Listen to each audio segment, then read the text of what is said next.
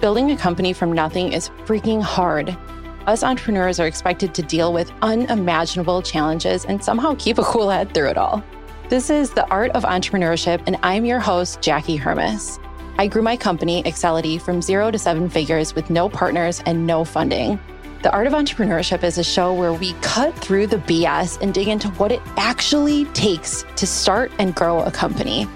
If you give me your time, I promise it won't be wasted. Now let's get to work. All right, y'all. Welcome to another episode and today I I guess I'm here to plug plug some stuff for you. My agency is putting together some content that I really think that everyone listening to this podcast is going to love. It details exactly how we go about using our brands on LinkedIn to generate leads. I think a lot of you probably learned about me and my company from LinkedIn. You started following this podcast from LinkedIn.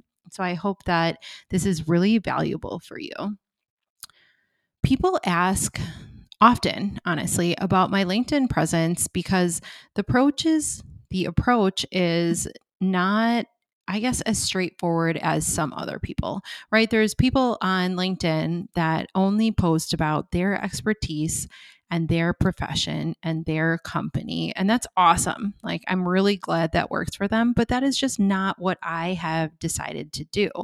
And I think a lot of people are honestly curious about the way that I post and the topics that I talk about and how exactly that leads back to leads generated or revenue for my company and and also what I'm planning to do with it in the future. So that's what I want to tell you about today. As the owner of a marketing agency, I do not strictly talk about marketing. I usually try to talk about it at least once a week, but it's on purpose that I don't talk about it all the time. And that's because I want my personal brand to be something that stays with me and lives with me forever. And I don't think that I'm going to be the owner of a marketing agency and that's it forever. I have other ideas of things that I want to do and I want that personal brand to to live on as we expand our company. I envision a world where I use my personal brand to roll out other products and other services in the future. And therefore, my personal brand is meant to span everything that I do and not just focus on marketing topics. And again, I totally understand that a lot of people have been really successful in staying uber focused in their lanes. And frankly, I applaud them. I read their content and I'm like, oh, Jesus, like they're doing a really good job, right? Of sharing expertise in their industry and their following is a very specific buyer because they are the people that are talking about marketing or PR or sales. Again, I think they're doing a really great job but that's not exactly the approach I wanted to take. Alternatively, I started my personal brand to relate to people on a human level. So, when I publish content, I'm often talking about one, the process of growing a business, right? It's not freaking easy, it's not always fun. And I feel like it looks really cool online, but here we are living it day to day. And I don't know. It's sometimes a struggle. And I want to not only connect with, but relate to other founders that are in this same process of growing a business. And I think to a lot of people, it looks like I've figured it out, right? I've got a couple million dollar business and I figured out how to get there. But it's just not true. I feel like I'm at the same level as a lot of people that are just getting started. And a lot of us are just figuring it out. And I want to show other founders that I'm really right there with them and that you never crack the code. You never know exactly what you're doing. I digress. I could go on about this forever.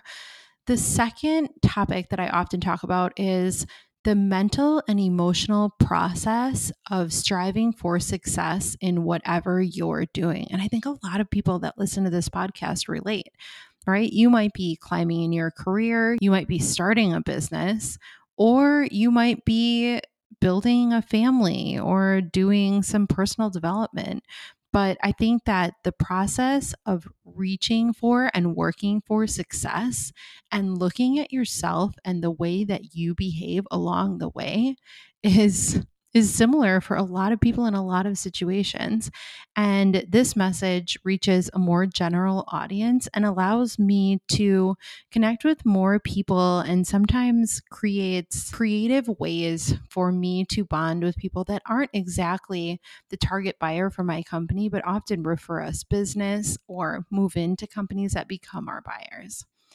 And then the third topic that I talk about is marketing marketing and I would expand that to sales. And with that topic, I'm often speaking to founders, to startups, and to marketers. What we did was map out the different things that I want to talk about and the people that I'm speaking to. And so we didn't just pigeonhole the brand into one area because I want to do things like I used my brand to launch this podcast. And that's why it is getting the downloads that it is because I launched it through my brand. I used my brand to launch a course as well last year. Uh, there's just so many different things that you can do when you have a personal brand, and you want to make sure that your strategy is overarching for the things that you may do in the foreseeable future. I definitely would not ever dedicate a personal brand to an employer or a specific job. I really, my opinion is that I think that you can take a little bit wider approach.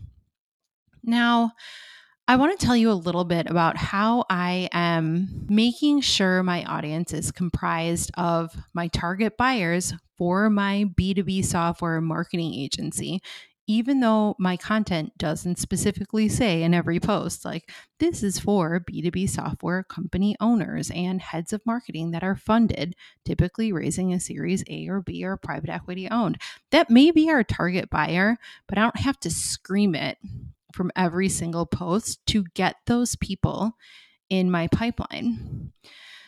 A lot of what we do is is on the back end. So every time we work on a campaign for my marketing agency, we create a list of top prospects that we want to target.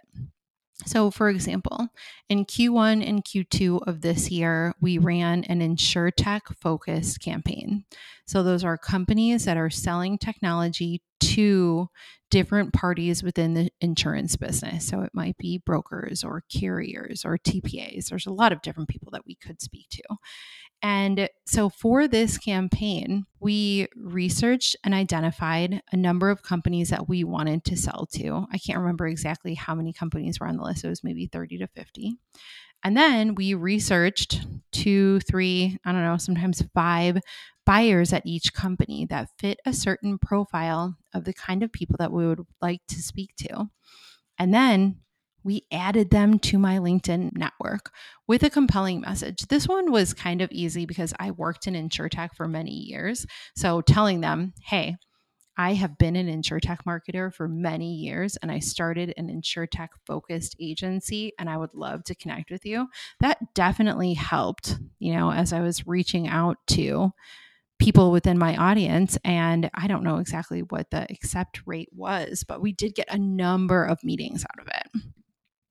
That said, we did all of this research and we added them to my network, but I didn't start hitting them up right away. I'm not going to be that freaking person that's like, hey, I would love to share expertise and then start hitting them with sales messages.